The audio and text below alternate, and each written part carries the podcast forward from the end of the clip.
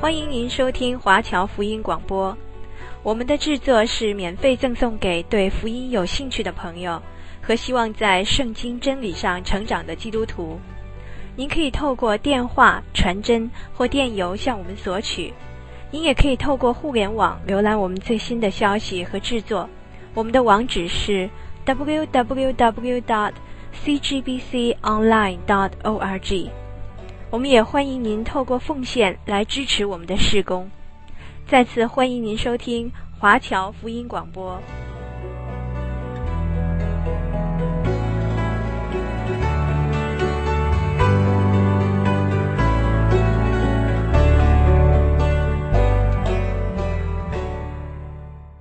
有圣经的听众朋友，请翻到旧约圣经耶利米书。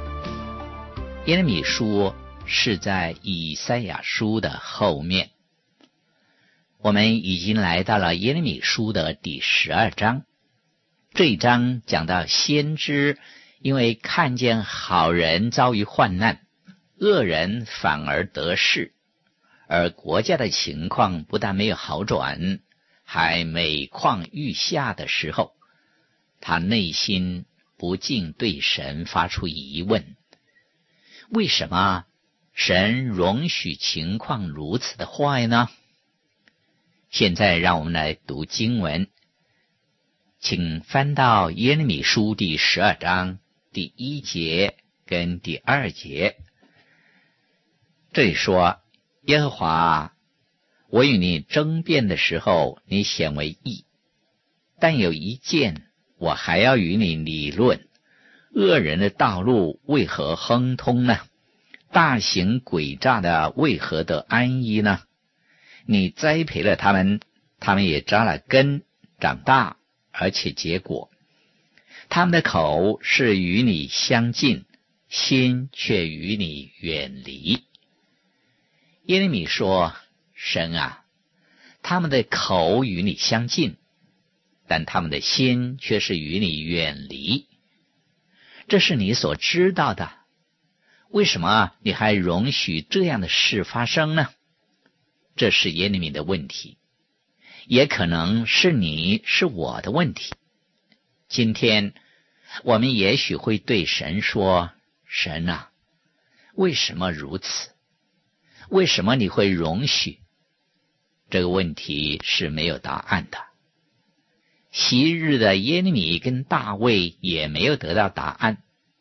神容许恶人兴旺，他们的枝叶十分茂盛。为什么好像神在助长他们呢？让我们来读耶利米书第十二章第三节：耶和华，你晓得我，看见我，查验我，向你是怎样的心？求你将他们拉出来，好像将宰的羊。叫他们等候杀戮的日子。耶利米问神：“你为什么不审判他们呢？他们是一般该受审判和该受惩罚的人。”接着我们读耶利米书第十二章第四节：“这地悲哀，通国的青草枯干，要到几时呢？因其上居民的恶行。”牲畜和飞鸟都灭绝了。他们曾说，他看不见我们的结局。这里说到，这地悲哀要到几时呢？换句话说，神呐、你为什么不动手呢？你为什么不显出你的作为呢？神给耶利米的答案，跟今日给你给我的答案。就是我们必须这样的接受，不用问什么。神说：“我知道我所做的是什么，你必须信靠我，安息于我，这就行了。”耶利米在这一章开始的时候就已经说了：“你显为义，神是义的神，他所做的全是公义、正直，是对的。”绝对不会错。虽然人今天未必会明白，但是至终必然晓得。这是信心的接受。我们是凭着信而活的，并不是凭着眼见。耶利米单独的站在神的那一边。约雅敬是一个腐败的君王，他在执掌政权，以至于国家每天都走下坡路。神已经告诉耶利米，神是王，他查看着一切的进程。第十一章第六节说：“从前耶和华给你起名叫青橄榄树，又华美又结出果子。如今他用轰嚷之声点火在其上，枝子也被折断。”保罗在罗马书第十一章也引述这一点，说：“好橄榄树已经被砍下来，放置在一边，这正是神对待他子民的作为。今天，在这统一的根上，神接上了一棵野橄榄树，就是你和我。教会的根就是基督耶稣。”以赛亚书第五十三章第二节形容他像根出于干地，可是他却给予人生命。神对耶利米说：“我会看顾这一切，我会有我的计划，我会应付这一切的事。”神的想法跟计划是耶利米不明白的，但是。他可以凭信心接受。接下去，让我们来读耶利米书第十二章第五节的经文。耶和华说：“你若与步行的人同跑，尚且觉累，怎能与马赛跑呢？你在平安之地虽然安稳。”在约旦河边的丛林要怎样行呢？耶利米感到自己无能为力，不称职。但是神对他说：“不要为此而烦恼。如果你现在已经烦恼，情况还会继续坏下去。到了时候，你要怎么样呢？”同样的，今天我们所见的种种恶事。令我们心烦，但是还有更坏的事等着发生呢。到时候我们要怎样呢？我们只能仰望神，多亲近神。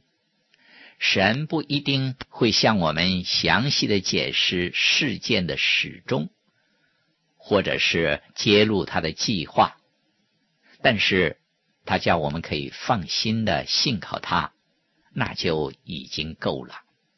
因为神所做的一切都是对的。接着我们读耶利米书第十二章第九节：“我的产业向我岂如斑点的纸鸟呢？纸鸟岂在它四围攻击它呢？你们要去聚集田野的百兽，带来吞吃吧。”神是有幽默感的。神称耶利米为一只有斑点的纸鸟。本来纸鸟是纯黑色的，可是现在竟然来了一只有斑点的纸鸟。神说耶利米是一只有斑点的纸鸟，这是什么意思呢？那就是表示耶利米是突出的，与众不同的。他不像人所期望的那样。今天，如果我们站在神的一边，我们都会成为有斑点的纸鸟。这是耶利米要接受的。好，接着我们读耶利米书第十二章第十五节：我拔出他们以后，我必转过来怜悯他们，把他们再带回来。各归本业，各归故土。为什么有钱的人会如此兴旺呢？神对耶利米说：“我会看顾一切，事情将会这样，就是他们全都要被掳去。然而我却要纪念这地，我要将他们带回这地上。然后，耶利米书第十三章又是另一个伟大之章。当人感到无望、情况极其严重、危急的时候，神的话就会来到。现在，神以腰带为比喻来讲到犹大。让我们来读耶利米书第十三章第一节。耶和华对我如此说：“你去买一根麻布带子束腰。”不可放在水中。耶利米先知并不是长胖了，他乃是消瘦了。神吩咐他买一条带子束在腰上。当日腰带的用途跟我们今天并不一样。腰带是用来将衣服束着，准备工作的。换句话说。一个人在工作之前必须束上腰带，那是工作的象征和记号。主耶稣在替门徒洗脚之前，也是先束上腰带，然后才倒水洗门徒的脚。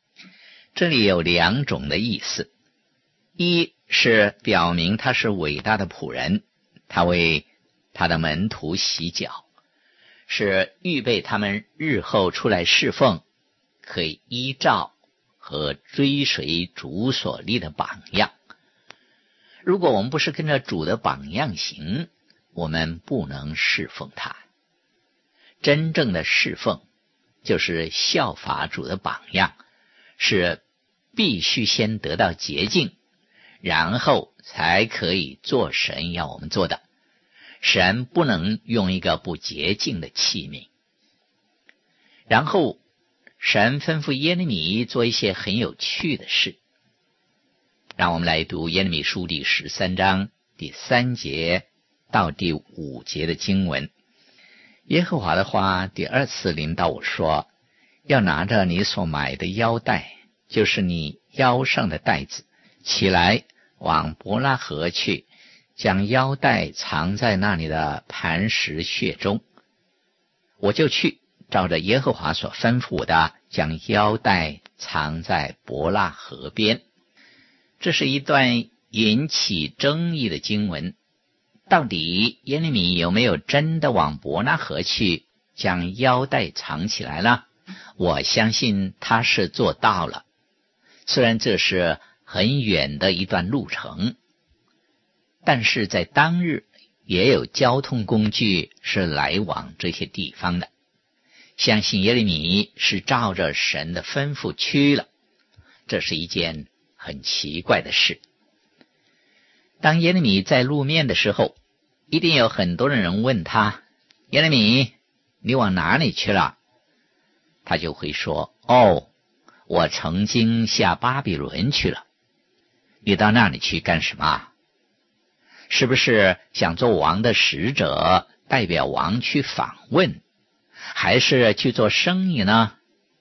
耶利米说：“都不是的，我下去是要将一条的腰带藏起来。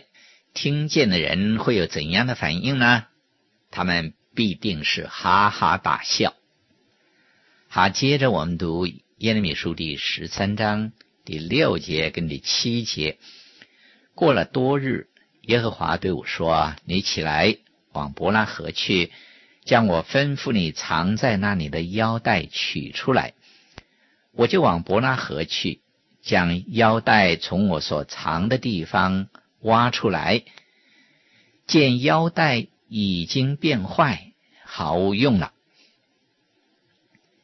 耶利米要束上那一条带子，但是不许拿出来洗。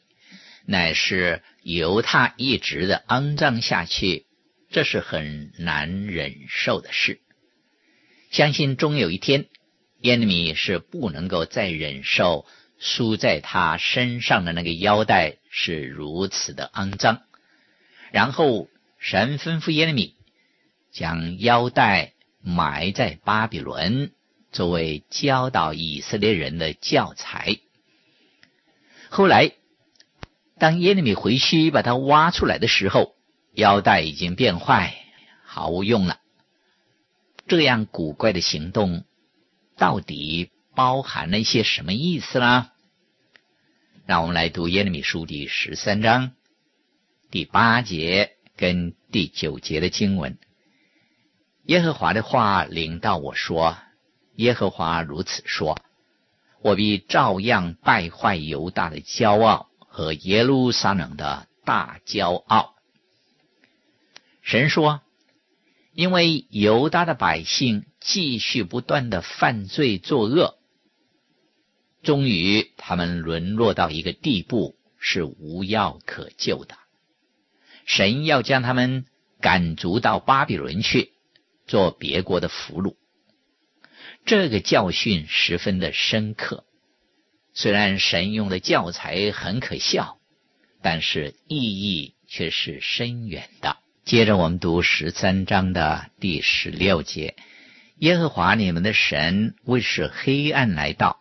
你们的脚未在昏暗山上绊跌之先，当将荣耀归给他，免得你们盼望光明，他使光明变为死因，成为幽暗。神对他的子民说：“黑夜渐渐来了，你不能再往前走，因为你已经在山间迷了路。”然而，神仍然呼唤他们归回。接下去，我们读第十九节。南方的城尽都关闭，无人开放；犹大尽被掳掠，且掳掠尽尽。神告诉他们事情将要怎样的发生，他清楚说明他将要做的事是什么。让我们再读第十三节。古时人岂能够改变皮肤呢？豹岂能够改变斑点呢？若能，你们这习惯行恶的，便能行善了。一个没有得救的人是不可能行善的。一切有好行为、好表现的人，全都是奉主的名而行的，是为着神的荣耀而做的，那才能够得神的喜欢。一颗邪恶的心是永远不能行善的。好，现在我们来到耶利米书的第十四章。十四章跟第十五章是讲到被盗的子民将要遭受荒年旱灾的惩罚。到这里为止，耶利米的先知工作仍然是在约西亚王执政的期间。但是从现在开始，就进入了约雅敬为王的时候。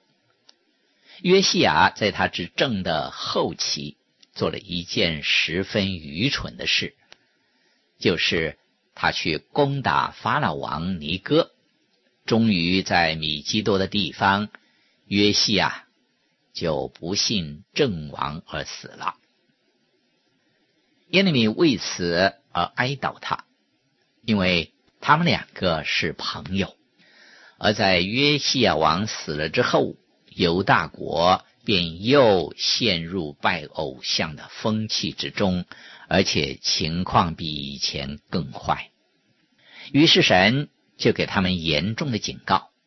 头一个警告是关乎旱灾的。让我们来读耶利米书第十四章第一节跟第二节的经文。耶和华论到干旱之灾的话，临到耶利米。犹大悲哀，城门衰败，众人披上黑衣坐在地上。耶路撒冷的哀声上达。这一次的旱灾很明显的是极其严重的。在亚哈执政的期间，曾经有过极大的旱灾。当时以利亚是神的代言人，而在这一次的旱灾中，耶利米是神的代言人，要将信息传给犹大国。接着我们读第十四章的第四节：耕地的也蒙羞抱头，因为无雨降在地上，地都干裂。地因为没有下雨而呈现龟裂的现象，全都干得裂开了。接着我们读第五节：田野的母鹿生下小鹿就撇弃，因为无草；连动物也离开它们出生的，因为没有水喝，也没有食物。其实不但母鹿死亡，小鹿也死了。这一切都反映出神的惩罚，这是圣经所记述第十三次饥荒中的一次，而每一次的旱灾都是神为了惩罚他们。地土皲裂的结果是民不聊生。其实百姓的生活之所以如此艰苦，不但是因为没有雨水。更是因为他们拒绝了生命的活水，神借着自然的事物来向他们彰显深奥的属灵的真理，因为这在属灵方面也是一样的。耶利米先知到神的面前为百姓的罪悔改祷告，让我们来读第十四章的第七节：耶和华。我们的罪孽虽然做见证告我们，还求你为你名的缘故行事。我们本是多次被盗，得罪了你。请留意，耶利米是将他自己和百姓打成一片，他将自己放在跟百姓同一个地位上，他并没有自夸或者是自傲。以为自己高人一等，他乃是站在百姓当中，跟他们一同承担罪孽。他说：“我们多次被盗，是得罪了你。”最后，让我们来读耶利米书第十四章十三、十四两节。我就说：“唉，主耶和华，那些先知常对他们说：你们必不看见刀剑。”也不遭遇饥荒，耶和华要在这地方赐你们长久的平安。耶和华对我说：“那些先知托我的名说假预言，我并没有打发他们，没有吩咐他们，也没有对他们说话。他们向你们预言的乃是虚假的意象和占卜，并虚无的事以及本心的诡诈。”那时候有一些假先知出来说预言，都是平安和兴旺的信息。他们说一切都会好转的。耶利米自从约西亚死了之后，显得格外的孤单，而他也自问：我是否传错了神的信息呢？别的先知所说的，是否才是正确的呢？耶利米似乎并不肯定，于是他就去求问神，神便向他保证，叫他放心，并且指出那一些都是假先知。好，今天我就讲解到这里，在下一次的节目当中要继续讲解耶利米书，欢迎听众朋友继续的收听。现在让我们一同祷告，主啊。当耶利米时代那些百姓怎样背道，怎样退后，怎样拒绝神的信息，求你恩待我们，警惕我们，让我们今天不要违背你的话，不但听你的道，也要行你的道。主耶稣啊，求你施恩保守每一位听众朋友，在这个假先知充斥的时代，许多说假预言的。假基督、假先知、假师傅，求主保守我们，让我们不至于受迷惑。奉耶稣基督的名祷告，阿门。